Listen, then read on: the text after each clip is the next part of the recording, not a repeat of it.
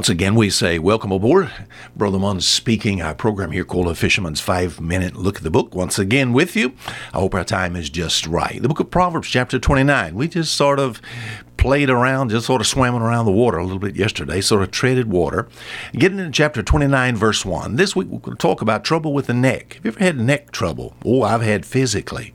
I've had also neck trouble spiritually. Let me read the verse. It says, He that being often reproved, many times, a reproof. How do you respond to reproof? Uh, when you read Scripture or you have the Word of God preached to you, how do you respond when God is trying to correct a situation in your life? It says, He that being often reproved hardeneth his neck. What is that? He doesn't receive the reproof. Hardeneth his neck. Uh, the bottom line is, it says, shall suddenly be destroyed, and that without remedy. I need every once in a while just reach back and feel my neck to see if it's not tight. You know, I know I'm speaking spiritually.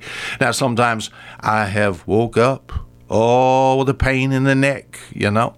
I've had some people that were pain, there was a pain in the neck. It says, He that being often reproved hardeneth his neck. So, just talking about neck trouble. How's your neck? How is your neck? You know, the Bible talks about the neck many times. Not only in the sense of rebellion, and that's the way we'll look at it this week, but let's let's get some things today. 76 times it's used in the Bible. Sometimes it's used. The first mention, it had to do with deceit, had to do with Jacob and Isaac. Remember, Isaac was old, wore out, couldn't see.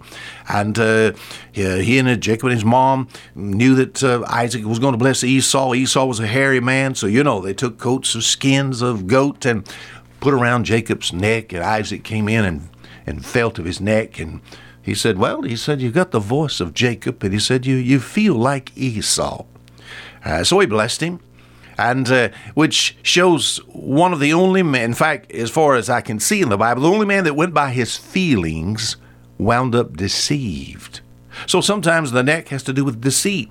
In the book of uh, Genesis, chapter 49, it spoke of Judah. It spoke of power and strength because he said his hand was going to be on the neck of his enemies. What did that mean? All right, his hand going to hold them down on the neck of his enemies. Uh, other places in the Old Testament, like Isaiah chapter 40 and also in the book of Galatians, it speaks of the neck as far as bondage because it talked about a yoke upon the neck. You don't want to be in the yoke with nobody but Jesus Christ. Uh, a lot of people, religious people, are in the yoke with the law. Oh, my friend, you don't do much plowing there you're not going to do much service to God. The law just demands too much, you know.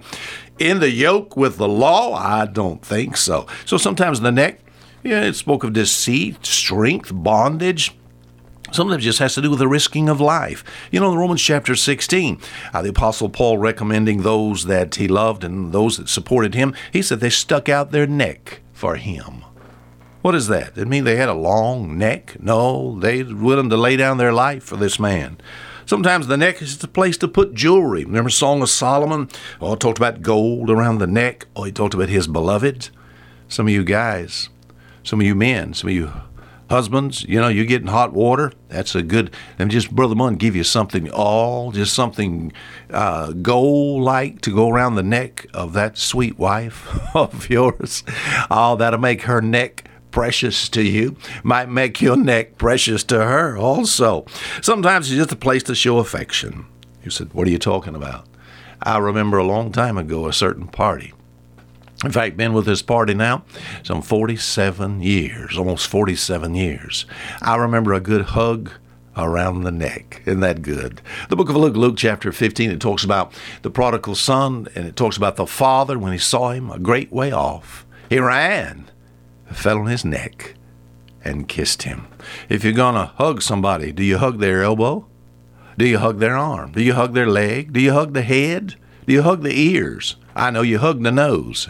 no, you you hug the neck. So the neck, yes, it's a place to show affection, a place to put jewelry. Ah, it has to do with uh, bondage, has to do with strength and power, has to do with deceit, or sometimes just execution. Or in the Old Testament, sometime, oh, the sword just cut the neck off. Old Judas hung himself by the neck. But in our text, it says, He that being often reproved hardeneth his neck. I wonder if I could get some of you to take your hand, reach back the back part of your neck and see if it's not very tense, tight, hard. Brother Munn, this week talking about neck trouble. Until tomorrow, Fisher Munn saying goodbye.